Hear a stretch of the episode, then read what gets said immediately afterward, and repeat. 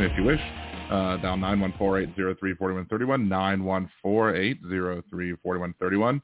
Uh, just leave your, uh, your, uh, well, not your whole phone number, but your area code in the YouTube chat, uh, so I know who it is that is calling, so we can do somewhat of a job of screening the calls. Uh, you can also leave questions, comments, etc., that I'll respond to in the YouTube chat, Liberal Dan Radio on YouTube. If you're listening on uh, Blog Talk Radio, just head on over to the YouTube channel and uh, you can join us in the chat there. It's it's I think it's I like I like the interface much better than the chat room in Blog Talk Radio. So if you happen to be listening over there and you want to ask a question, just hop on over to YouTube and watch it there as well. And if you haven't subscribed to me on YouTube, that's the best way you can support the show. Please subscribe to the channel. Uh, like the video, share it with your friends, share other videos with your friends. I'm trying to get that thousand so I can be monetized. Uh, we'll see if it happens. Don't know if it will or not, but you know, gotta hope for the best, right? Um, yeah, so just, uh, I guess updates on on me. Um, Friday night, all of a sudden, I uh, I decide to uh, you know go and I was to go take the the trash out. And so I grab up a bunch of the bags and I go take the trash out and I open the door and well, as you know, my, my mother-in-law has been living with us. And well, I look out on the front and I see no car. Her we we drove her car from her house, which is just around the block, uh, to our house so we could keep a better eye on it. keep a better eye on it and if we need to use it we could use it and whatever and we can it'll be easier for us to run it from time to time to make sure you know it doesn't just sit there and, and waste away into nothingness or whatever um so i go out at around twelve fifteen ish or so and i'm look i'm like wait a second there's no car there and i come back in i go check the cameras or whatever it's like you know, I don't see anything popping up on my cameras as to why, what happened and when did it move. I'm thinking to myself, well, you know, did my wife have to go run an errand and just, you know, not, not tell me? Like I was, I was maybe too, too invested in the TV show to, to hear her like head out to go do something. I mean, it's possible. Could I'd have to go to Walgreens or something. I don't know. Uh, so I walk upstairs and of course there she is just sleeping away. And I'm like, well, I guess I have to wake her up then. And I wake her up and I tell her, look, we have a her car got stolen. So um, we do have cameras in front of our house, but but here's the thing with the cameras in front of our house, uh, the whole area, viewing area of the of the cameras included the street, but because we don't have that well traveled of a street, but it's traveled well enough that everybody that would pass by, everybody that would walk by on the sidewalk, you know, uh, in front of our house, everybody that would drive by on the street out there, anybody who would walk by on the street on there would trigger the cameras. And so it would just drain the battery needlessly because it wasn't really catching anything. And the reason we had the cameras was to see anybody coming up to the front door or to see if anybody was messing with our cars, which are both in the driveway. So I limited the the, the cameras have a function where you could limit, like draw a little window. This is the only area where I want you to trigger and start recording stuff. So if you sent something outside of it, don't worry about it. I don't worry about it. I don't need it.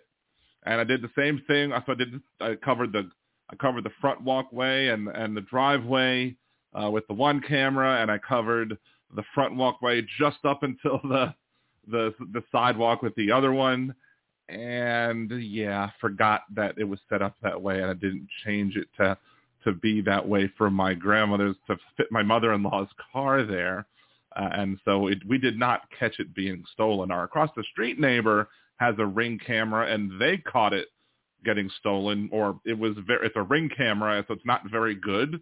Uh, the, the image was terrible, and I, I, I, you basically could make out the body trying to mess with the window or something, or mess with the door, and then you know then the car disappeared. So it's all in all, it's a uh, sucks. And furthermore, the wheelchair, the wheelchair that we had that my wife used to bring her into the one appointment, and we were going to use the wheelchair for my son's birthday party on Sunday. the wheel. We just left the wheelchair in the car because we figured, well, let's keep the wheelchair in the car and make it easier so they don't have to bring it in and out all the time. Well, the wheelchair is gone too. They didn't even think to bring it out. Um, yeah, hers is a Kia Soul. So, so yeah, we, we should have gotten a steering wheel club, but we did not do that. And unfortunately, it done got stolen and there's no sign of it. Like apparently the person who's investigating it for Geico has connections and can do searches on on the on the red light cam or not, not the red light cameras, but on all this all the crime cameras around the city to see if the uh, drivers or if the license plate had been picked up. No, not, nobody has picked it up. So we're thinking it must be in one certain area. If it hasn't passed any sort of crime cameras, still nothing has been found yet. So Kinky Street's in a container in Africa. It very well, it very well might be. Who knows? Uh, basically, the insurance gives it uh, 15 days, and if nothing is comes of it, then 15 days later they'll start the process, I guess, of of paying out the claim less the $500 deductible. So there was that. That that was the big stress over the weekend, and then of course you have the uh, the the fun over the weekend was the fact that we had uh, my kid's birthday party, so we had fun with that. Yeah. So um, see, Jeff Curry, I put out a new game camera, more high tech.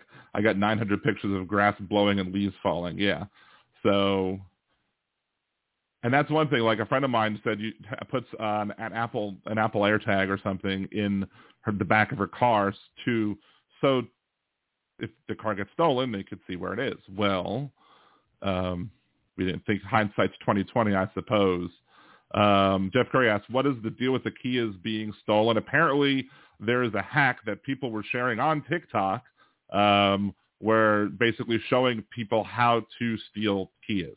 And basically, there's a there's a hack where if you break the steering column, there's a USB uh, there's USB port that will allow you to bypass whatever would be there that would require you to um, turn that, that would that would prevent you from turning the the key without having an actual key in there.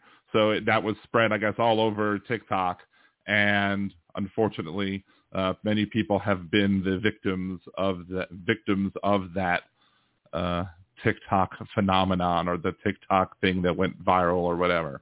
Um, so yeah, that sucks. But I was, was going to say one more thing and I forgot. Oh yeah, and because um, it's a key, the car actually uses a key to start instead of being a push to start. It doesn't have GPS tracking, so we can't find it that way. If my wife's had my wife's car gotten stolen, um, it would have GPS tracking, and we could have then uh, we could have then uh, tracked it and saw where it was. But they didn't take that one because she has a Kia too.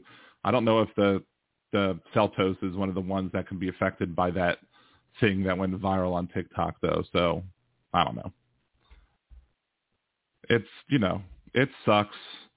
People are terrible. It is what it is. Thank you, Donald. Uh, so there's that. Also want to make sure um, Patty, uh, our friend P Dubs in the chat, uh, has set up a GoFundMe. We were talking a little bit about what was going on with her a few weeks back. Um, I went ahead and sharing it again. Uh, this, Aaron and Jolie can go ahead and share that as well various times of the show. Um, we, you know, I, I think we all want to help each other. I think we all want to, you know, do our part to make sure that we all are, are good. So please make sure to, uh, you know, if, if you can, just throw a few shekels uh, toward Pat, toward P Dubs' way, and uh, I'm sure it'll be very much appreciated.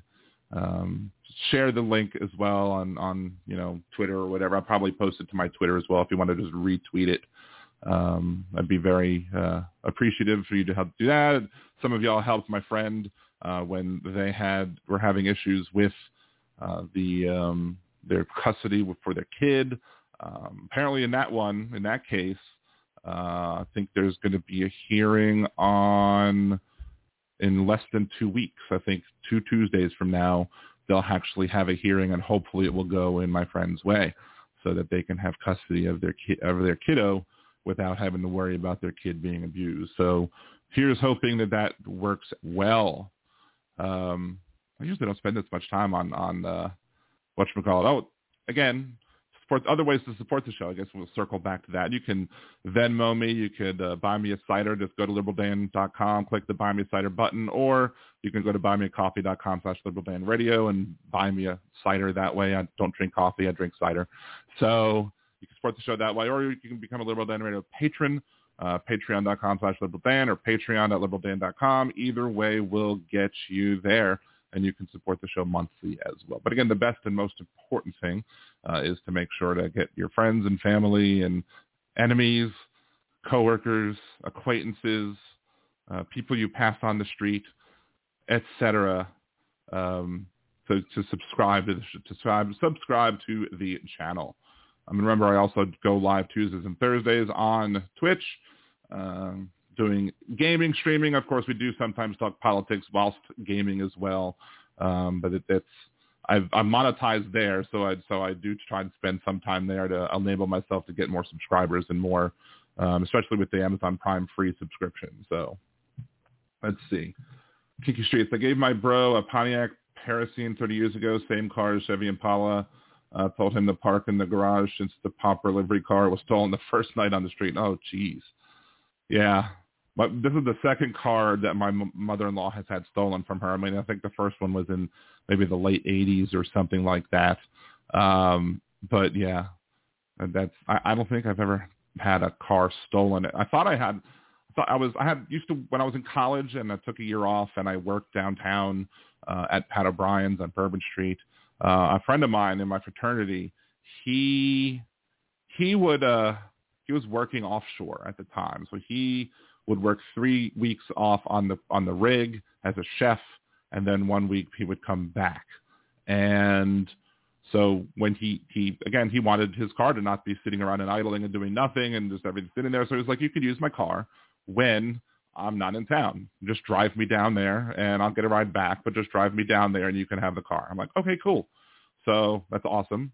Uh, so all of a sudden one day I park it near his house because I figured, you know, I know it's a, I know there's a, I know there's a parking spot that's usually available because people think it's not a parking spot, but it is. So I would normally park right there and then walk into work from there. That way, allowing myself to not have to worry about, um, to not have to worry about uh, taking the streetcar and catching the streetcar. We're having to wait like a whole hour or have to catch a cab. So one day I come up to the, where the car was parked and there's broken glass and so it was stolen. Of course, I didn't know the driver, the license plate number, and everything like that. I thought I'd try and get in contact with him. Turns out the car was repossessed, not stolen. Um, I was like, it would have been nice of you to tell me because I've been sitting here worrying my ass off that I lost your car for you. So, and if you would have told me that they were going to repossess it, I, I could have parked it somewhere else and not near your house. People are silly. Um, anyway, so we got Julie, the first Liberal Dan Radio producer. Uh, he, she's in the chat. Bicycle Mike, P-Dubs, Kimchi, Aaron, Jolie, TV2. Uh, did I say Bicycle Mike already? Alarasia, uh, Cynthia from Texas. Who else we got in the chat? Jeff Curry. Shouts out to everyone. Thank you for joining us so far. Appreciate it very muchly. So, uh, of course, shouts out to all the Liberal Dan Radio patrons, Wes, Jolie, Aaron, Deminox, uh, your boy Chris, Cesar from California, uh, etc. Ryan, hey John, how's it going? Um, what else? So what else? What else are we going to talk about? What are we got to talk about today? Well, one of the things I did want to talk about is the fact that we had these, you know, two bank failures going on over the course of the weekend, um, and kind of discuss it in all along the terms of capitalism and and how we don't really have capitalism in this country because we don't allow capital to fail when it does. We, we, we don't let just things wither on the vine and die. And sometimes it's the fact that sometimes they, they say they can't let it die. Yes, I had Credit Suisse on there as well uh, as, as, as things to talk about. Um, so let's see. NPR has it. Uh, See, two bank failures has federal government taking extraordinary action. The FDIC announced this morning it transferred all deposits of Silicon Valley Bank to a newly created bridge bank. Customers will regain access to their money today. The bank, which had about 175 billion in deposits, collapsed, making it the second biggest bank failure in U.S. history. regulators in New York shut down Signature Bank over the weekend. So how stable is American banking system, et cetera. So, and, and usually when a bank fails, you know, the FDIC insures your deposit in each bank for up to $250,000. So with me, it's like if you have that much money where you have over $250,000 in banks, why not put it in different banks? Diversify the risk that you're not so so you're not having any risk. Now I would put 250,000 in one bank, 250,000 in another bank. I would make sure that my funds are spread out so and no one bank failing would uh, cause me ultimate problems and everything would be covered because if the bank failed and I had less than 250,000, guess what? I'm covered and I'll get my money back. Um, so far Biden's been a mistake is uh, reappointing Trump appointing Jerome Powell a second term. Liz Warren was right. Bernie Sanders was correct. Absolutely. I agree with you on that. Um, I can't over the whole woke bank nonsense. What are we talking about with the woke bank? Not exactly sure. Let's see. I read there's another Trump phone call to a Georgia official. I'll have to see about that. We'll see. Um, I wouldn't be surprised if there's not. Uh, but anyway, so so the the feds have basically said that they're kind of waiving that $250,000 limit and they're going to pay off, let everybody have all of their money. I'm like, well, is that the right thing to do? I mean, you know, if you're, if you were, if you put all your, all your eggs in one basket, so to speak, that, that might be a little bit your fault. Um, but do you allow the things to tumble and and thus and crash the economy down? That's the other side of the coin. Now, I think one thing that liberals, leftists, conservatives, everybody should be able should seem to agree with the general principle that most of us are angry at the idea that we are, you know, we rescue these banks. But I don't know if, if that's necessarily the same thing as um, what other I don't know if we're rescuing the bank, so to speak, because that's what, you know, like Boebert was saying or whatever. I don't necessarily think that we're rescuing the bank, but we're, we're taking care of its, the things that it had a fiduciary responsibility over when it came to protecting their money. Corporate institutions, regardless of what the corporation is, there's less and less oversight because Republicans want less and less oversight. So people are allowed to do stupid shenanigans and, uh, and they're able to you know, do things like pay themselves out bonuses when, you know, when the company is failing. That you know, they they pay themselves out bunches of money, and and sometimes they want to add some regulations in there that would stop that, but it shouldn't have been allowed in the first place. Um, Bicycle Mike, screw the bank, but make the depositors whole. Absolutely, but one of the I think one of the biggest mistakes we have is is the fact that we do have this sort of this, this corporate protection on people that, that there's some restrictions on what you can and can't do and what you can and can be convicted of a crime on when it comes to corporate actions. But, you know, we, we, we have enabled this system, this capitalistic system that we have. We've enabled a system in such a way that people just get away with dumb stuff all the time. I've talked about short selling. There's no reason why short selling should be a thing the creation of a short sale is the thought of some evil genius who was like, I'm going to think of a way where I can, if I know that a, a corporation is going down, I'm going to think of a way to, to be able to make money off of it. I'm going to short it. And so therefore, I'm going to sell it now and buy it later so that I make a whole crap ton of money. You shouldn't be able to do that. It, it's stupid. Um, when they had the the bank the um the low low income housing that the federal government passed and all these banks took all of these um low income housing mortgages wrapped them up into securities and then sold them as the next best thing since sliced bread so they could basically make money off of these things and then it all the housing market comes crashing down and everybody loses a crap ton of money well again you're getting you're basically allowing these corporations to sell these securities off in such a way that they now are making money over kind of almost fraudulent type of deals. So these are two regional banks. Trump walked back Obama regulations that would have prevented these failures. Of course Trump did. I mean, of course the Republicans are the problem mostly when it comes to this sort of stuff. Now there are corporatist Democrat types who do kind of you know lean the wrong way when it comes to banking, um, and yeah, that's Bank of America and Countrywide. I had I've had both so far. Uh, so, um, but it's just like even the creation of stocks. I've talked about this before on the podcast. Even the creation of stocks is just like seems to me to be like it, we should have never implemented the stock market. Like it should have never happened. Like we should have funded capitalist venture either with loans or bonds, and that be it. Stock is silly because you can have ownership in a company. I mean, you can own a company, and maybe you sell, go in to sell someone, but have it all be private ownership. Don't have it be where this thing where you can do shenanigans all over the place with all of with all of the stuff that goes on in the market and and this, the amount of stuff that you can do in the stock market is just a recipe for disaster. So let's see, seven calls to Ralston around deceased for second phone call to Ralston, a now deceased former Georgia official. Oof, we'll have to get that audio and deal with it at some point. Um, my week was already made. I was in live chat with the first female general manager in Major, minor league, Major League Baseball, Kim Ng, Florida Marlins, hired by Derek Jeter, and she answered my questions. That's awesome. Um, Yes, we need Dodd Frank. We probably need more than Dodd Frank, but we need to at least bring back Dodd Frank.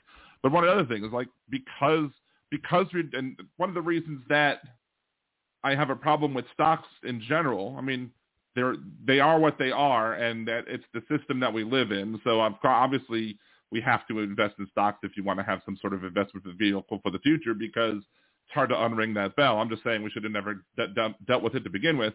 But like you know, the Credit Suisse Corporation um, from England, their stock fell like 15% almost today uh, because people are concerned about certain instabilities. And when the when the markets are are finicky and the markets react and panic and start selling off their their uh, their stocks because they don't like what a particular uh, company is doing, and if that company is involved in banking, then you're going to end up having a situation where you know uh, just consumer fears could cause an utter crash of the entire market. A ridiculous system that we have in place.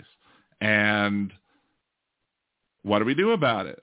Do you do you you know conservative again? I said one thing that we should all agree on is that we sh- when these when these wealthy owners of any corporation, banks or what have you, when they drive their companies into the ground, they should not be rescued.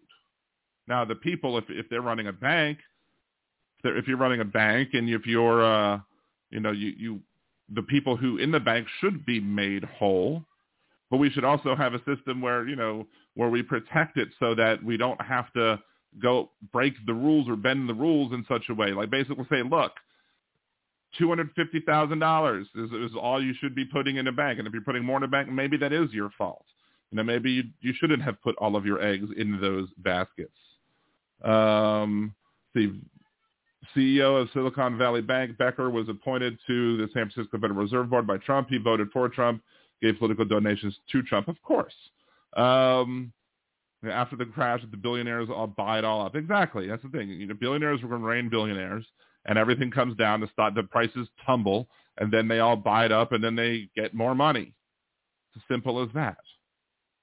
Um, again, because you can manipulate the system to benefit the wealthy. The system does not benefit the working class. The system does not benefit anybody. And and and this show is mostly going to be about capitalism because here's what capitalism does.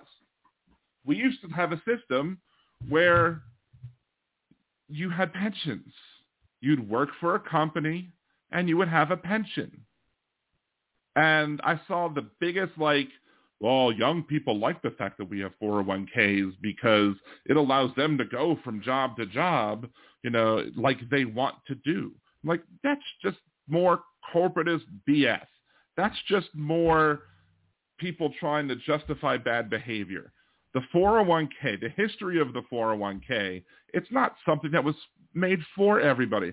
The 401k was created so that wealthy people could put aside more money on a tax deferred basis.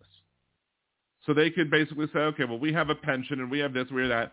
I would like to take some more of my money and I want to be able to invest it and stock, stock it away for the future. And I would like the tax on that to be deferred so I can basically put it in as a pre-tax deduction. That's what the 401k was initially made for. So what happened? Well, companies started realizing, well, if because of there are regulations on what we have to have when it comes to funding, you know, the the future liabilities. Now, instead of having to worry about keeping that amount of money in these pension funds to make sure that we could cover our future, you know, the next several many years of whatever our future payments are going to be, we're going to switch from that and we're going to go directly to a 401k and we're going to put everybody in that. So, any, so when I started working uh, for my first job out of college, it was at an insurance company and they literally had just changed it to a 401k. So I was working with some people who were earning pensions, and I was working with some people who were newer who were only getting a 401k. And then there was people who were getting hybrids because at one point they stopped the the pension accumulation, and then they told everybody else, at this point, you're all going to get 401ks. So their so basically their pensions was based on the last three years of salary at that point. So any raises that they got into the future were not counting towards the amount of pension money that they would have. So it was just another way to manipulate the amount of money that they would have to have in those pension systems because now they no longer have to worry about, oh, well, this person's going to be having this person's last three years of salary when we had pensions was this. Therefore, we don't have to calculate it off of anything in the future. But some of the other things that these companies did is like when when the stock market was booming way back in the day, and you know these these pension funds had just huge surpluses, huge surpluses. And what I forget the name of the company that did it, but um, I think it was a company in Virginia maybe.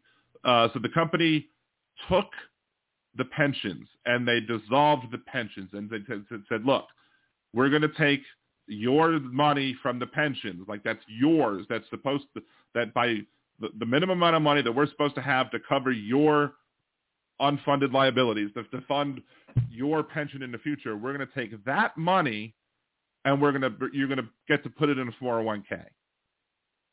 And then so they did that for every employee and left afterwards was a big chunk of money that was left that they got to now keep as the company and pass out to their executives because oh we're smart corporatists. We we we won the game. We figured out how to play the game. And then of course when the when the stock market crashed down you know all of these people's investments who would have previously been required to be covered by their employers and that little nice little cushion that they had would have softened that blow and they still would have had probably enough money to to pay off the future pensions. In this case, these people's pensions, their money that's supposed to use for future incomes sank while these rich board members and CEO and whatever, they got more money because that's how you manipulate the system. The system is always going to be how about opening the Liberal Dan Louisiana Savings and Loan? Yeah, that's all we need. that's all we need because Joseph Gibson is going to come in and then make comments about me being a banker, and then I'm just going to perpetuate stereotypes, and that's that nobody wants that. See, Kinky Street is my friend got the easy job at Tesla. He drives around the Chargers, fixing them all in the North Country of North of New York. They gave him a Tesla to do it in. All he does is reset breakers and change the cords. That's pretty neat. Um, let's see if anyone knows of a job I could do remotely. Would you give heads up?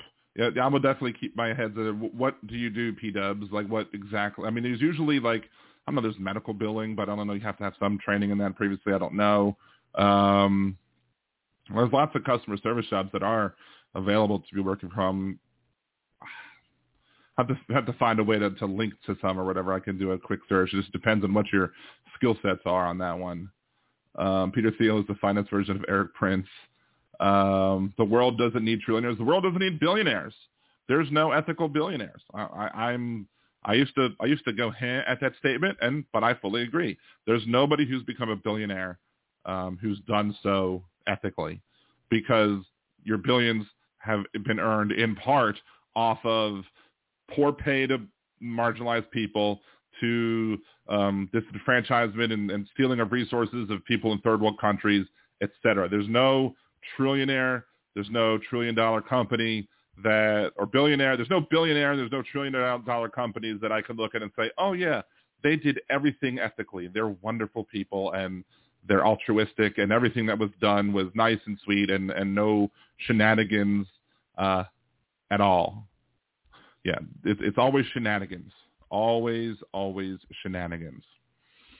Let's see. So that's, that's, I mean, and just, but everything that we do, again, is, it's to benefit the, the, we, we even, even when, I mean, we're, Trump was president, but during the pandemic, we had the PPP program and that we shouldn't have had the PPP. Pro- now I benefited from it. I was able to, because I was an independent contractor at the beginning of the pandemic, I was able to take advantage of the amount of money, the maximum amount of money that I could get from PPP, and it was fun and helped me. It was wonderful. But we didn't, we shouldn't have done it that way. We absolutely should not have done it that way because the, way we do it, it was going to be paid back anyway. So why not distribute it directly to the people who are working or who were working?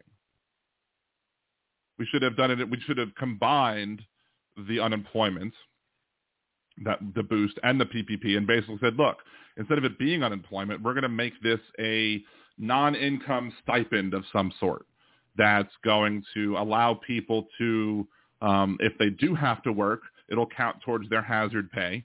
Like I'll basically say, look, you're going to be working, but you're going to be paid more through this money because you know we want we want you to be able to you know be able to accept that risk with a little extra money. But if you can't work, we still want you to be able to pay, to pay your bills and and do anything else that you might need to do, eat, uh, etc. Um, with that money. And that, and if you would have done it that way instead of doing it with a PPP loan, you don't risk people like Fogo de Chão and other unethical companies from taking advantage of the PPP loans and getting them when they didn't shouldn't have or when they didn't need to. You could have just simply said, look, everybody who is a working age American person can can get X amount of money every week until this whole thing is over with, and it probably would have been much more simpler to implement. Probably would have been less, less, much less need of oversight. Of course, Trump didn't want any oversight overall because he wanted those people, he wanted those companies to be able to take advantage of PPP loans and to be able to abuse the system without having to worry about pesky government regulations. So you end up having people like MTG and Pizza Gates and Boba the Clown and other people who are who are basically just you know grifters who are grifting off the system who are who are taking advantage of this but then complaining when students get their loans written off. I remember I was reading past blog posts that I had made um, or maybe it was in my Facebook history where it was basically that we had just bailed out or something like 1.4 I think it was the beginning of the pandemic like they injected like like a trillion dollars or something. The Fed put like a trillion dollars into the stock market to, to, to kind of sturdy it up, and it didn't do squat. It did nothing to, to help anybody. It just, but basically the money was created and then it was put off into the ether. And then the thing that pissed me off is like the amount of money that they did, they used for that was pretty much the amount of money that student loans that are out there.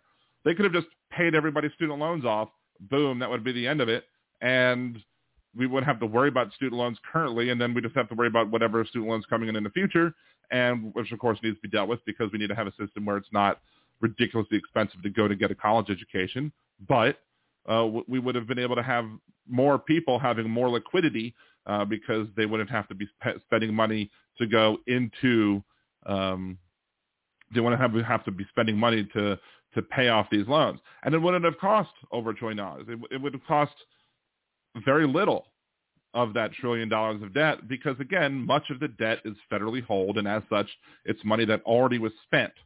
Since it was already spent, it doesn't cost any additional money to just say delete. So you can't keep it. But many, all of the PPP loans didn't have to be paid back. That's my point, is that I got two PPP loans. Both were forgiven because I was an independent contractor, so therefore it was by default all my salary. So you had to prove that you provided um, you that you paid money to these.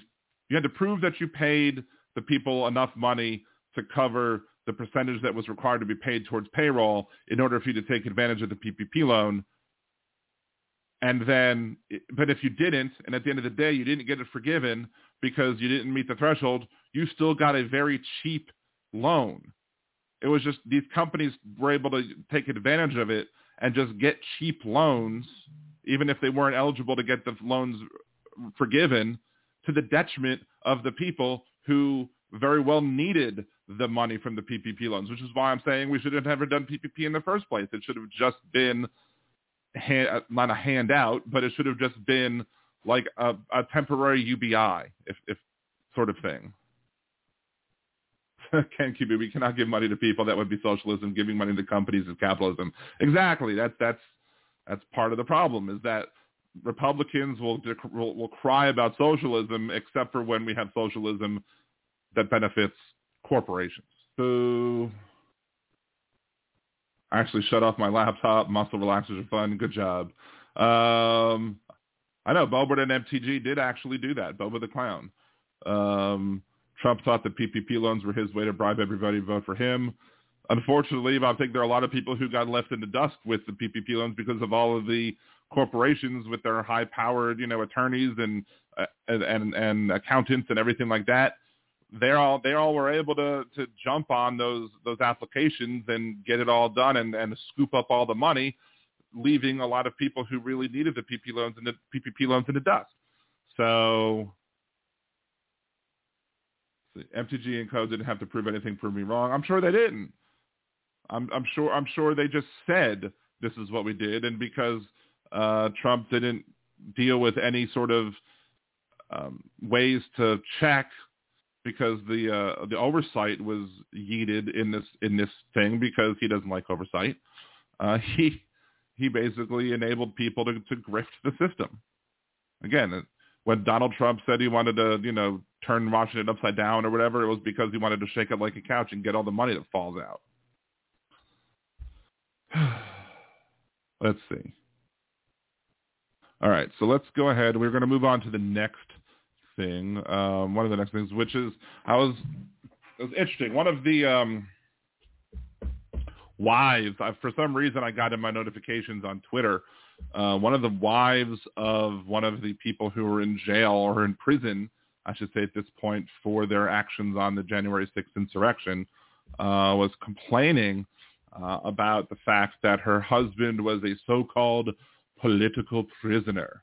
Uh, he, oh, a political prisoner, and they drove 12 miles just to see uh, her husband, and they were told that they, they were turned away because they could not, um, they would, because for some reason, I guess they were short-staffed or whatever, but they were not going to be able to see her insurrectionist husband.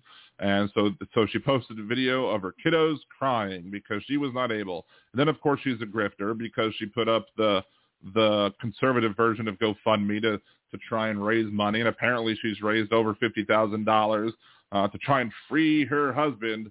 Um, yeah, it's just the amount of grift that they have. This is Andrea Young.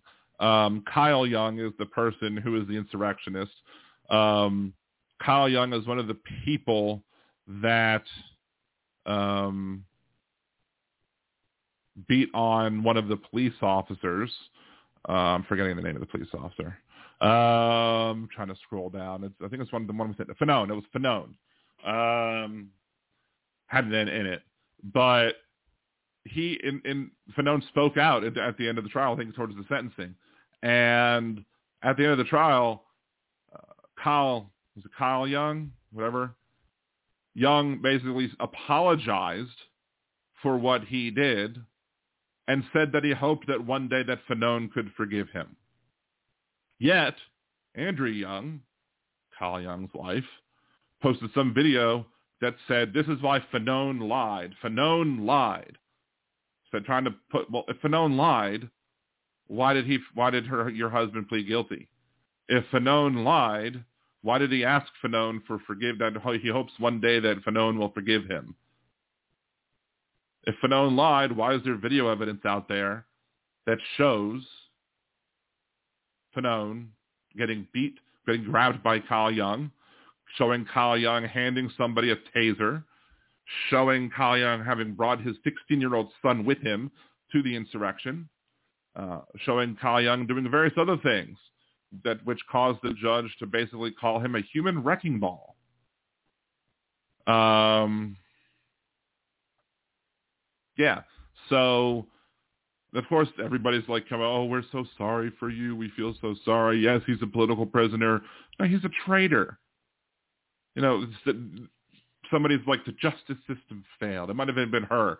Said the justice system failed. And the only reason that the justice system failed here is because we used to treat treason uh, with a much harsher penalty than just like eight years.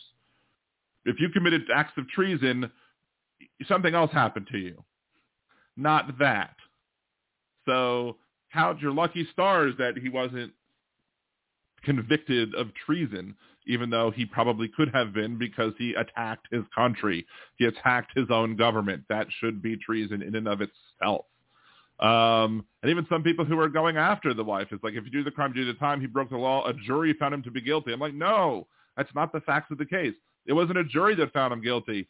He pled guilty. He said, I am guilty of these crimes. Now, are there people in our justice system who have pled guilty because it's easier for them to simply plead guilty and take a lesser sentence than it would be to fight because they don't have the wherewithal and the means to hire a decent attorney to be able to fight the case for them, poke holes in the prosecution and show why the prosecution's case does not meet the standards that would require a guilty verdict? Absolutely. Those people exist this is not an example of those people because this per- there's clear video evidence that we've all seen, except maybe Tucker Carlson and anybody who watches the show. Uh, we've all seen the, the footage of him assaulting a cop, of him attacking police officers, of him there doing bad actions at the insurrection. So no, rotten jail, rotten prison. Let's see whatever. Blah, blah, blah, P Dubs, did you hear the Chinese guy who was owned whatever that Bannon was found on is in trouble for fraud? I did not hear that. Um, Kiki Streets, they can pay my street, but New York State can give the Buffalo Bills 800 million for new stadium, even though the owners are billionaires.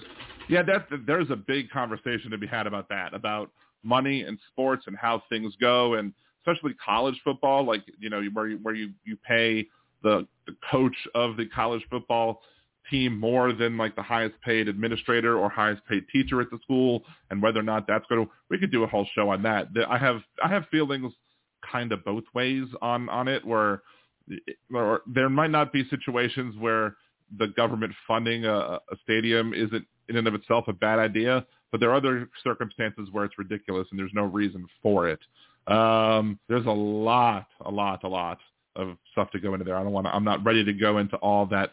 I'm not ready to go down that rabbit hole yet. Um, let's see. Alliteration, that's not the only contradictory defendant family representation. There have been others, I'm sure.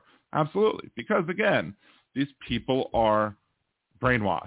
These people are, don't even, that's why Trump said he loves the poorly educated because they can be easily manipulated. They can be, the one meme going around, Fox News, we lied. Fox News watchers, no, you didn't. Like, they, they're just going to dig in and they're just going to, you know, never going to agree that they were ever wrong. And they're just going to continue to double down on their ridiculousness. There's, there's always parts, and there's always parts of conservative, like conspiracy theories and conservative arguments that are contradictory. Like, you know, back when they were trying to say that Obama shouldn't have been president, they would that people would make the argument that a Obama was not a citizen at birth because of the situation of how he was born, even though he was, um, and then two, they'll say, and he lost his citizenship when his parents moved to Indonesia and enrolled him in school there. Well, which is it? Did did he not have citizenship, or did he have it and lose it? Like, it, it, there's always a contradiction. Every single, almost every single time, you can always find a contradiction in what they say, in what they argue for. Um, the college coaches are the highest paid public employees in some states. True. And here's, I mean, briefly on that. If the college brings in more money because of the football team than it would otherwise, or if the football team is paying for itself, if, if if if the sports program is paying for itself, I should say, because I think there are requirements that require some of the money that comes in from football to pay for other things. Uh, basically, say to give other people opportunities to have scholarships to come to school and earn as well. If the football program is paying for itself like that, then I have no problem with the salaries of, of the coaches. If the success means they're going to be bringing in more money, more TV money, more commercial revenue, etc. So there's that. But but if if it's not worth it, then it's not worth it. Then you're you're basically making the educational system suffer just because you want to play some football. Um, Jeff Curry, I asked a Fox viewer what he thought Fox would lose the lawsuit. He said, "What lawsuit?" Well, of course, because Fox News doesn't talk about the lawsuit because Fox News doesn't want to talk about the lawsuit because Fox News knows it's in deep crap. Um, the school district superintendents are grossly overpaid too. They get contracts. It's nuts. And that's the worst thing is here in, in, in Louisiana, in New Orleans. We have a superintendent over the New Orleans public schools, but every public school is a charter school. So every charter school or it, it it's either every every public school in New Orleans is a charter school, which means it's either in and of itself one T or it might be part of a group of charter schools. Like my kid's school has three campuses, so it's all part of one kind of umbrella. So every every campus has its own principal, but there is a person who's in charge of the entire thing, and the person who's in charge of the entire thing here is an absolute dullard. Um, but the uh, but you have not just the school board to deal with, but then you have all these tiny little boards that you have to deal with as well. So all of these people making money hand over fist, you know, trying to basically suck money out of the system. Um, see, Texas has the Robin Hood program. Plano has a six billion dollar budget for it once was one time for seventy schools. Okay, let's see. Blah, blah, blah, Did I miss something there? My mom's cousin was school district superintendent in New York, where Mark Zuckerberg was from. He made fortunes. Zuck went to private high school, of course. Um, there's another thing I wanted. To, there was another bunch of contradictions that I wanted to that I wanted to talk about that I wanted to bring up in that sort of discussion of the whole like you know it's one thing but it's the other. Like there's the Obama thing but there's other thing you know the, but a lot of their a lot of their conspiracy theories just have those contradictions where you it does there's there's no consistency and there's no requirement for consistency because again Trump loves the poorly educated and if by Trump loving the poorly educated it enables him to have him and other people like you know DeSantis to have contradictory opinions and they're not going to argue with it because they're too dumb to understand that the opinions are contradictory they just they or if, if Donald Trump contradicts himself, it's either he was joking, he really didn't mean it, but he said it, but this is this is really what he meant when he said it. And again, it's always a grift. It's always uh, a, a scheme or a scam or some other means of um, fooling the public. And his public is easily fooled. Is this the, is this the one that I wanted, was looking for? I'm trying to find that comment, but I have lots of comments that have been responded to as well. There we go. I found it exactly. Um, so the person posted in this group that I'm in, if Pence, Trump, if Pence would have sent the electors back to the states, we would have not have had January 6th. So January 6th is Pence's fault. So they'll say that January 6th was just a big tourist event. It was not. It was a big nothing. They were just peaceful protesters. But then it's Pence's fault. It's Pence's fault for what? That they were peacefully touring the state capitol, as y'all are trying to say? No. It's, there's a contradiction there. Um, they'll say COVID was not a big threat. They downplayed COVID. They said COVID was just the flu. But then if it's just the flu, then why are they saying that China created it as a weapon? It's either just the flu and not a harmful thing, or it's a harmful thing. Which one is it? Uh, again, they'll also claim that January 6th was just harmless tourists, but then claim Antifa and the FBI were behind it. There's just so much stuff that goes on with their lack of consistency. I can see Wes. Hey, Wes, how are you? Um, Cynthia from Texas, one once asked me, who's Mitch McConnell? Oh, my God. Well, again, the, the the radio show I listen to in the mornings, the conservative Jeff Crouere, he uh he uh calls Mitch McConnell a rhino. Like Senate Senate Minority Leader Mitch McConnell is is not a rhino. He's a die-hard, die-in-the-wool, pure 100% Republican. They just don't like him because rhino now means somebody who doesn't bend over backwards or forwards for Donald Trump because Donald Trump is the Republican Party. That's it. That's the end of it. Um, college graduate in Texas tried to tell me the Earth is only 10,000 years old. I found projectile points older than that. Um, yeah, I, love the young Earthers. The young Earthers are hilarious. Um, Jeff Curry, I wrote that It's a Small World ride at Disney Florida. I could see a riot over that. I used to hate It's a Small World, except for the fact that once my kids started riding it and they looked really amazed at everything that was going on, um, that it was very cute watching the kids, uh, very cute watching the kids looking around all in wonderment. Uh, so that's when I started enjoying It's a Small World. But before kids, no, I hated It's a Small World. Um, of course, uh, my back before we got married, uh, my wife and her mom went to Disney World uh, on their own, and I had to work or something or whatever. Um, so she was she was mocking me, and she would say, "I'm going to call you when uh when I get on It's a Small World, just so you can hear the theme going on." Okay, so I decided to call her while I was on my way to go be a nerd uh, go out to the local gaming store. I gave her a call. Um, Wes, I didn't block you. Um, I gave a call, and all the all I hear is laughing at first because when did I call her? The moment her butt hit the seat on the boat for It's a Small World is when her phone rang. So that's when we knew we had a link. So that's what, that, what we describe as our link, that our link can, that connects us so that we know what we're doing and as such we can do things like call um call at times where it's like hello. Like she'll call me a lot of times and I'll, she'll be like where are you? I'll be like like like wondering if i was on my way home or at some point and i was like i'm on wall which is very close to my house. So Let's see. Boo, boo, boo, boo, boo.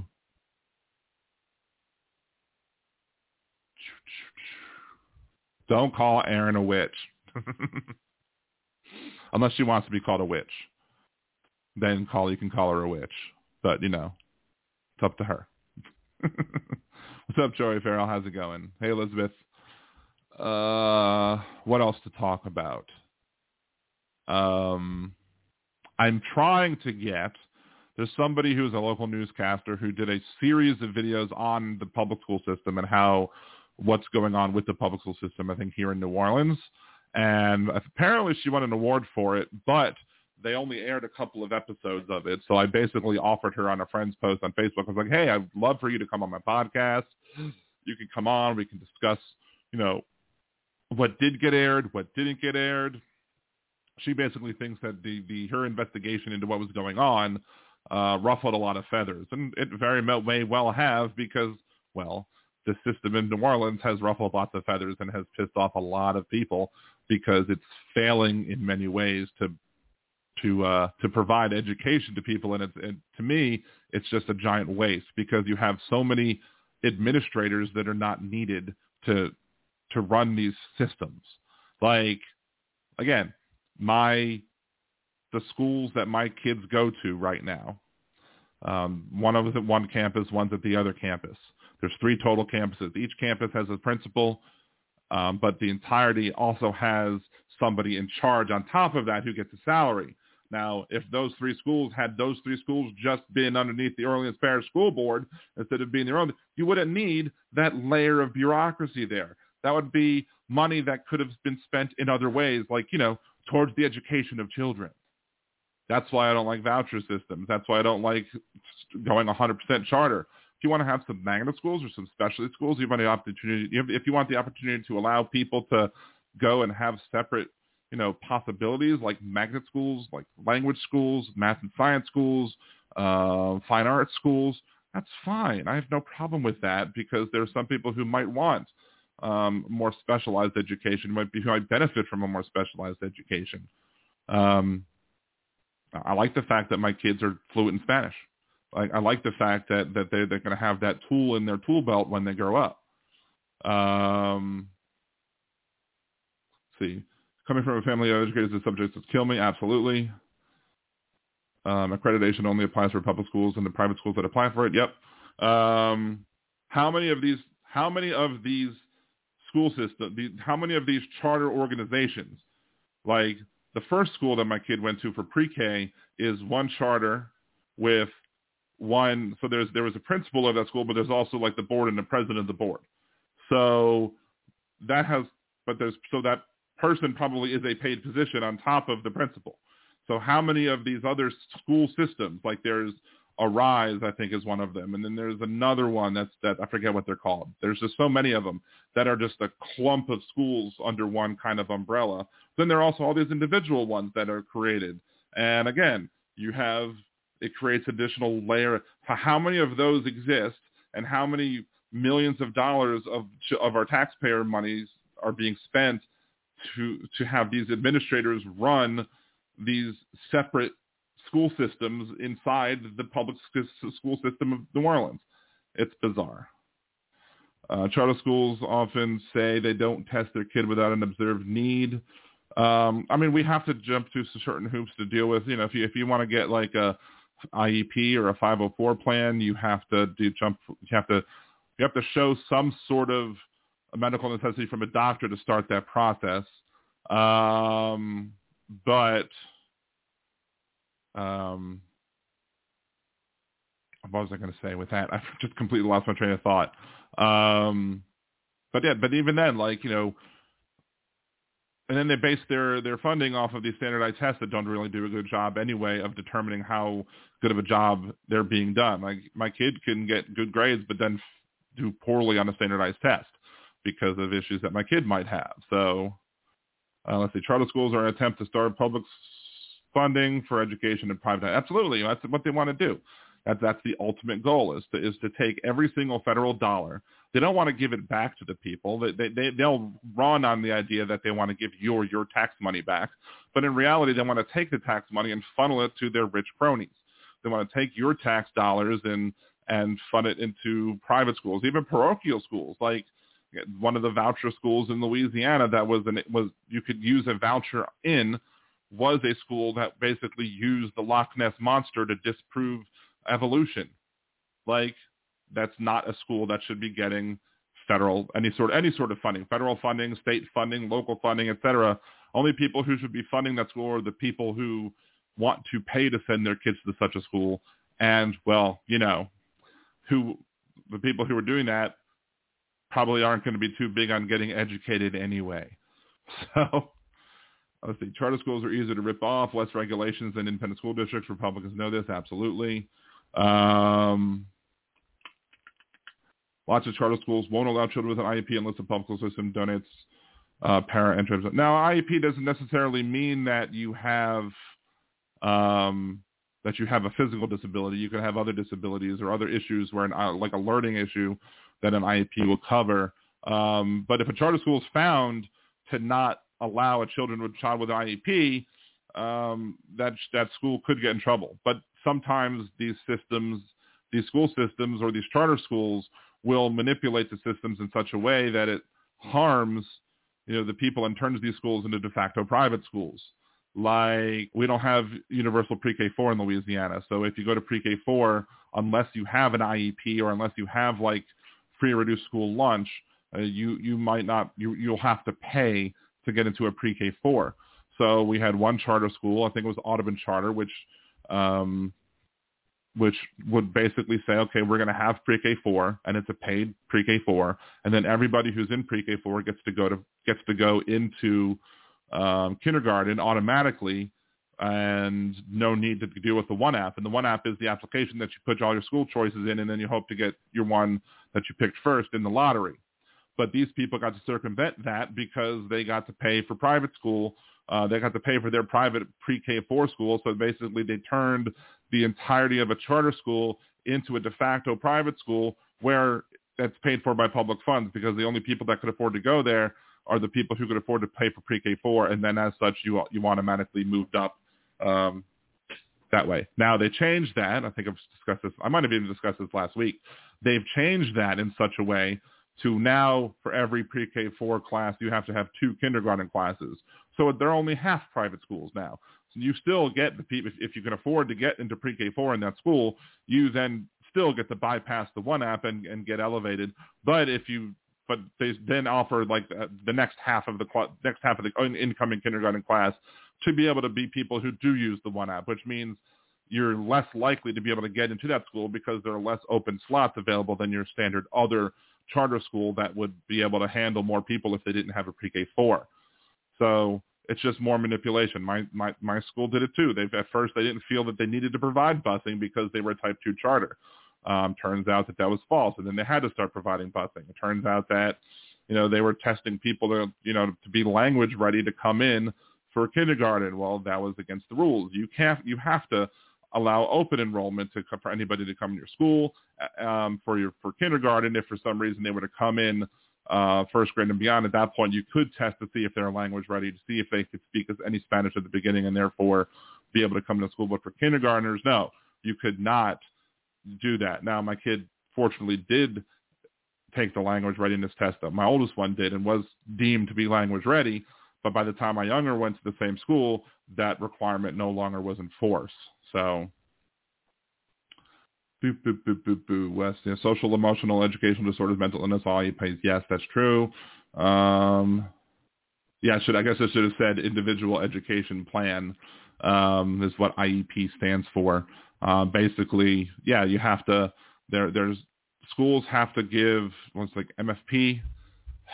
What is MFP? I forget. I forget what MFP stands for. Minimum something. Um, no, not money follows person. That's Medicaid. MFP. Come on. Oh, come on. NFP meeting and education. Minimum foundation. Mm, there's another thing. A minimum foundation program. All right, Louisiana believes. Under the minimum foundation program, Louisiana annually adopts a formula to equitably allocate funding to education to school districts. Funding to this program is uh, provided to school districts as block grant after satisfying all mandated requirements. School districts have flexibility to spend the funding there's another there's another thing I'm looking for where it's not MFP or whatever. Um, yeah, KNQB, many students with physical challenges have a section 504 instead of IEP. Um, yes, for and there were bits and times where my son was speech delayed, so he had an IEP at the beginning. He tested out of speech therapy, but then he still had some um, he still had some ADHD going on. Uh, so then he got a uh, 504 plan to deal with the ADHD requirements instead of an IEP. Um, see, I found out one of my favorite teachers who thought behavior disorder classes been decided a few years ago. Got to see her one last time. That's terrible. Um, but yeah, basically everybody has to. Everybody has the right to an education, and everybody has the right to to have an education where all of their needs are met, and schools are required to meet all of those needs. And of course, when you have a public school system that is run by one board, you know, you can streamline everything and basically say, and make sure that all the schools have all the capabilities that they need to be able to get what, what they need to have done to cover persons with IEP and persons with 504 plans. Um, but when it comes to these charter schools and charter school systems and more administrators, you have more, there's more things you have to look into and more ways that, that these schools can try and get away with providing with the things that they want to, pro- that they should be required to provide or that are required technically to provide. So, um, do, do, do, do, do. Yeah, modified assignments, accommodations, large text, or the wheelchair access. You have longer potential longer testing time to be able to take a test longer, to have more time, to have um, you know be given uh, you know, taught or have a test taken in a small group where you have less distractions, stuff like that. So let's see, boom, boom, boom, boom, boom. No, it's not one. It's something I want to look for. But of course, think the last thing, of course, I wanted to cover, um, we we covered a little bit last week. I think is the whole uh, challenge uh, to uh, mifepristone, uh, where the uh, of course it took place in Texas, and according to the article, according to NBC News, the judge hearing the case about uh, the abortion pill seems to be uh, sympathetic to the arguments that are being made by the anti-choice individuals, the people who want to have the FDA uh, ruling uh, saying that it was okay to uh, to prescribe these pills. They wanted to overrule that ruling, and I'm sitting there, and the judge did ask one important question. Was like, has there ever been a case where uh, the court has overturned an FDA ruling? and the person who, one of the people behind the suit, uh, was saying that there needs to be a check on this pro-choice administration in FDA. Well, there is a check. It's Congress. Congress writes the laws, and then the administration implements the laws.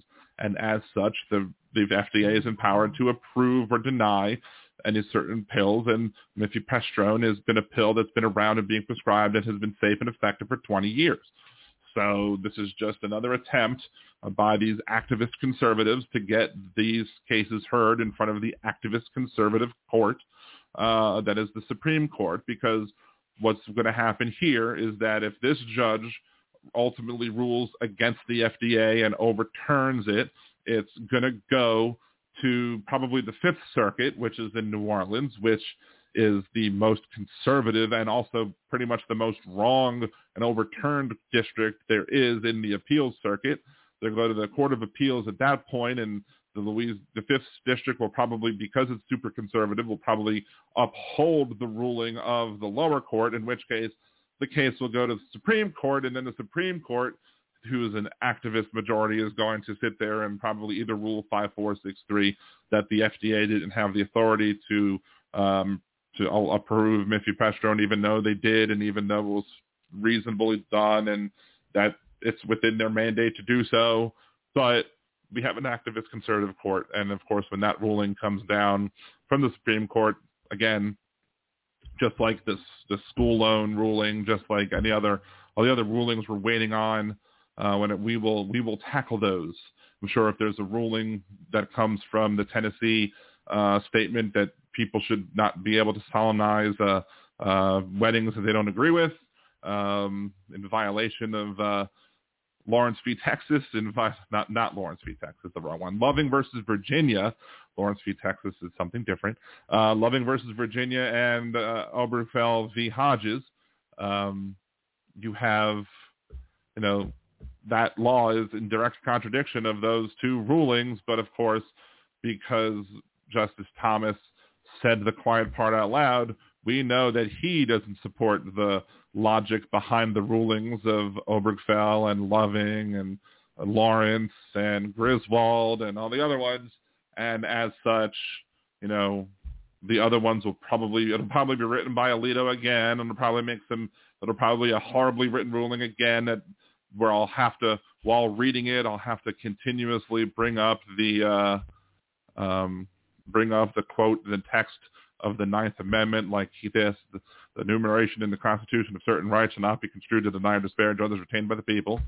Um, because I have that readily available now because the red, the Ninth Amendment is the redheaded stepchild of the Bill of Rights because conservatives don't ever want to think about it. Um, let's see. Elasia, I have to sign up early, guys. Mid-morning appointment. Thank you, Elasia, for coming. It's appreciated as always. Um, let's see. Elizabeth, my daughter's teacher in private school thought multiplication tables were unnecessary in math. My daughter was out in that spring and in public schools by fall. Very good. Um, that is a good thing to do. I mean, yeah. Fortunately, the private school that I went to from first to eighth grade, you know, wanted us to be educated. So, but the, the, the these people who are teaching that shouldn't be teaching, these people who are trying to change what we teach shouldn't be teaching shouldn't be involved in the educational system to begin with. And there's of course always the, the book bans, the the things. Oh, these schools shouldn't shouldn't have these books with pornography in them. Which books? What book is in a school? Give me an example of a book that's in a that's in a kindergarten that a kindergartner can go look and say, this is a book I want to check out of the library, and and the librarian goes, oh yeah, sure, even though it has you know some adult material in it. You know, let us know. They can't tell us. They won't tell us because they're just regurgitating the garbage that other people have stated before them. Just like the whole woke culture. Well, can you define woke? No, they freeze up. There's a viral video going around on on Twitter where somebody was like, "Can you define what woke means?" And the one she was like, "I can't do it in 15 seconds." Go ahead. I'll give you all the time you need. Define what woke is, and she couldn't do it because they don't know. They don't understand what the idea behind woke is. Woke just means things I don't like. That's what woke means to them. Let's see. Ken QB, same thing goes to private parochial schools. When I was a kid in Chicago, CPS trained their own teachers in city colleges, could not teach out of the city. West, lots of nuns and priests are very well educated. Well, yeah, but I mean, still, some of them aren't. see, P-Dubs, my mom sent me to a Catholic school. Uh, in the eighth grade, I was not amused. I, I mean, I was a Jewish school. I was a Jewish school from from first grade to eighth grade, and I was the first graduating eighth grade class. It was me and some other dude, uh, Gabe, and we uh, our our Disney trip was uh, our, our, our I guess senior trip, our eighth grade trip was to Disney World because I'd never gotten to go to Disney World before. So, um,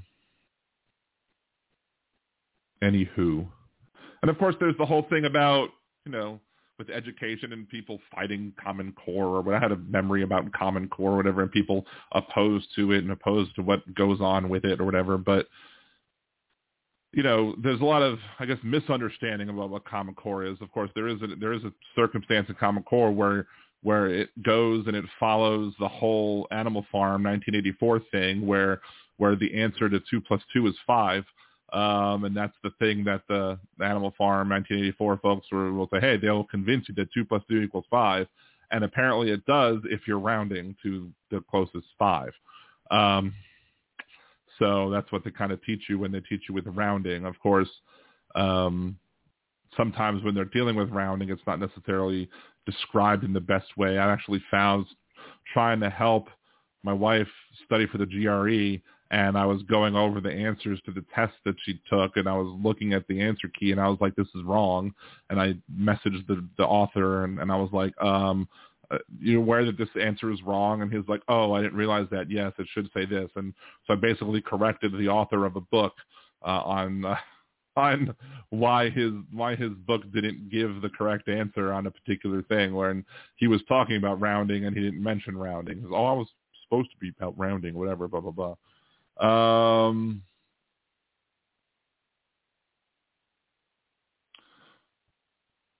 trying to, I missed some something to scroll on me.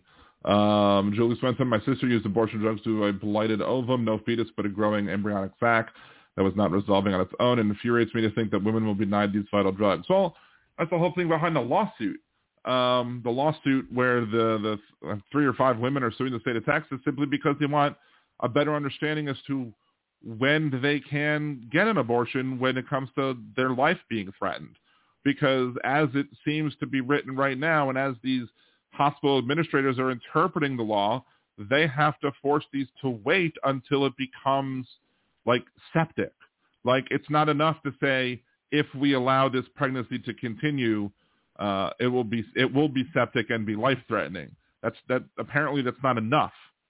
And of course, the people that write the law is like, oh no, that's not what we meant. But if, you should have written it better then, if that's not what you meant, because that's what these administrators are basically saying. These administrators are basically saying, look, we're not going to perform these abortions because we don't want to put ourselves at legal risk because we believe that the way the law is written, that it requires somebody to have to be in a life and death situation in order to be able to obtain an abortion, which is ridiculous. Because in reality, like for example, like like a prolonged miscarriage. Like water broke on this one woman earlier, and she had to sit home alone and or sit home and wait for the sepsis to kick in, and in, in order for her to be able to go back and get the procedure that she needed. Or there was another one where the doctor basically said, "Look, I didn't tell you this, but you need to go to another state because you're not you need the health care, but you're not going to be able to get it done here because Texas laws are so bass backwards. Um, anywho, so this, and again, yeah, also very pro-life of them. Exactly, Julie. Exactly. It, it's they, they they're not pro-life. They are pro-force. They're pro-force birth. They are pro-control. Uh, they are not pro-life. If they are pro-life, they would have worn masks. If they are pro-life, they would have gotten vaccines. If they were pro-life, they wouldn't have fought social distancing. If they were pro-life, they would make sure that people who do give birth were able to get adequate health care for the uh, not only prenatal care but adequate health care for the infant that is born. Um, they would make sure that they would make sure that people would be able to get wouldn't fight people getting fed food stamps. You know, there's so many ways that they disprove their being pro-life that you know, but they don't they don't care because to them it's all about the babies. Like I remember that. I remember one time when I was campaigning on the North Shore of Lake Pontchartrain in, in the first congressional district when I was running for Congress back in 2004. Um, we were talking. I was. I stopped and talked to this couple. They were. We were having a seemed to be. Me and the husband were seemed to have a a pretty reasonable conversation. I was talking about why I think that I could represent the whole district, the issues that I have, the issues that I feel that are the most important to the district and to Louisiana. And the wife chimed in and said, all I care about is the babies. I'm like, okay, you have a nice day. Because there's no way at that point that I'm going to be able to get through to either of you because all you're going to do is that, are you supporting of abortion or not? Yeah, oh, well, then you should, you go to hell. Um, let's see.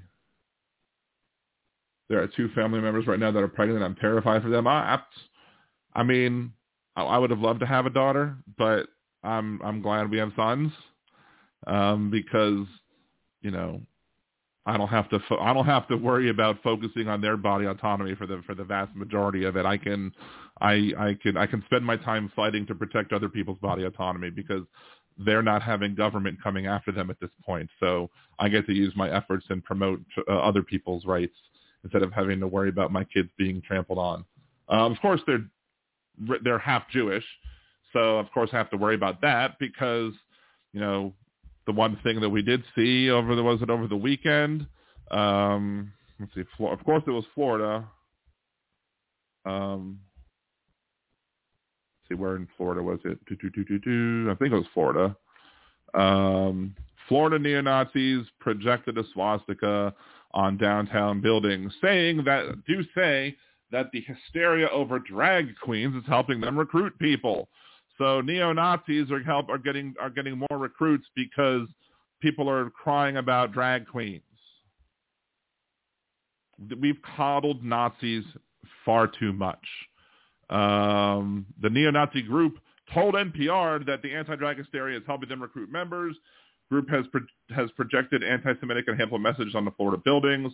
Other white nationalist groups have been using uproar over over LGBTQ support issues to drum up support. So because people hate people who are gay and because people hate people who are trans and people hate people who are drag performers, uh, it's going to help bolster and raise the, the popularity of neo-Nazi groups that are going to also hate people who are Jewish and hate people who are black or hate people that are not white.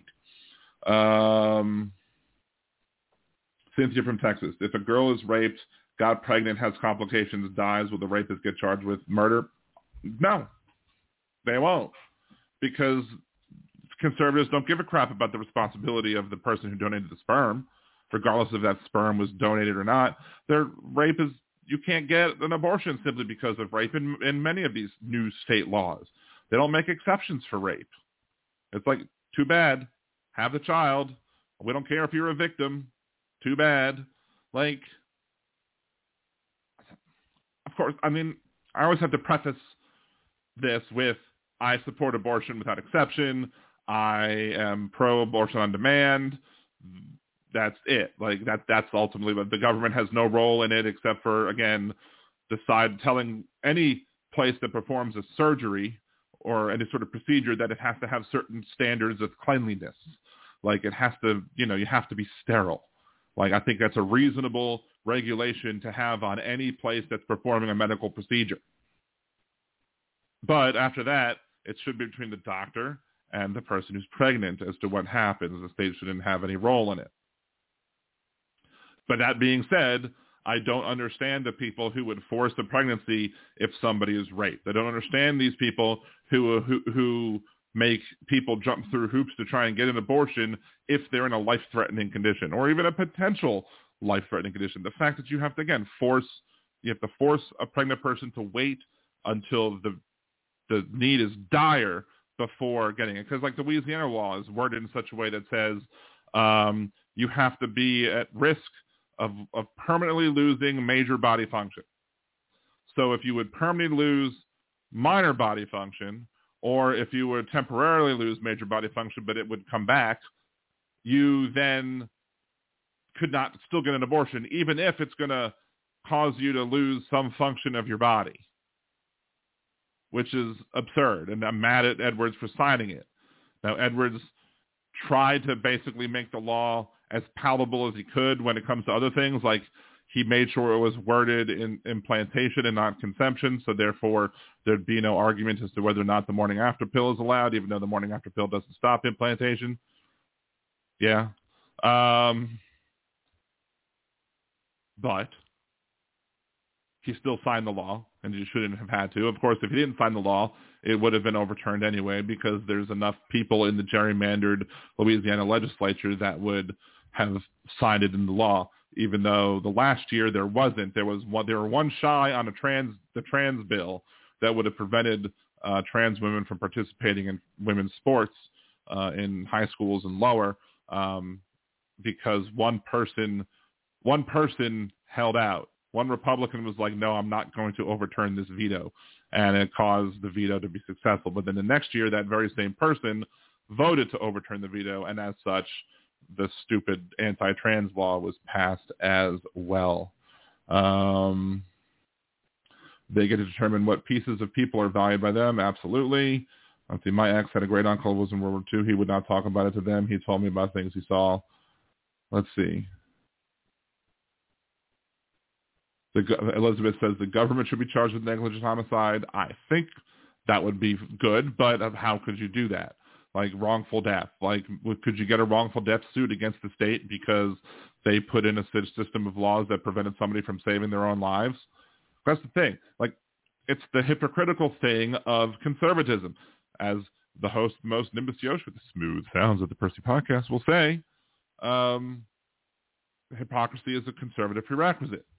So they will fight tooth and nail for gun rights. I remember seeing an argument just on Twitter before I came live for some conversation about Joe Biden and, and, and increased regulations on gun sales. Um, and somebody, and Kari Lake said, what about um, shall not be infringed, don't you understand? Of course, I responded to her by saying, what about a well-regulated militia, don't you understand? But somebody else responded, but if you don't have the right to protect your own life, you don't have liberty. Well, you are not free if you don't have the right to protect your own life. Well, if somebody who's pregnant doesn't have the right to protect their own lives from a life-threatening pregnancy, then they're not free by that very definition. But they are absolutely hypocritical because they won't make that argument. They won't allow that argument. They'll only allow the argument when it comes to guns. I was probably a guy that said it too. Again, because conservatism, conservatives don't like to be told what to do, and conservatives love to tell other people what to do.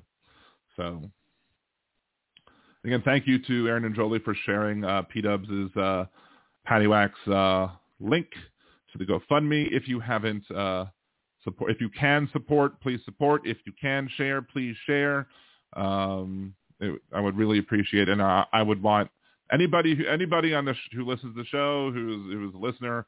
I, if you're having problems, I want to do whatever it is that we can do to like if we can put the minds of Liberal Dan Radio together and get somebody a job, awesome. If we could get our minds together and, and help them do get something else accomplished, awesome. I think we could do amazing things together as a group, um, and I'd love to be able to help every single one of you when I can. So if you can if you can do whatever it is you help, do whatever it is you help, be it pay and or uh, share. Share on social media if you can't. Um, that being said, also, I guess small reset before we end, I suppose. Uh, Liberal Dan Radio, talk from the left, that's right. Um, again, support the show, patreon.com slash liberaldan, patreon.liberaldan.com. Both will give you there. That's a way to support the show monthly.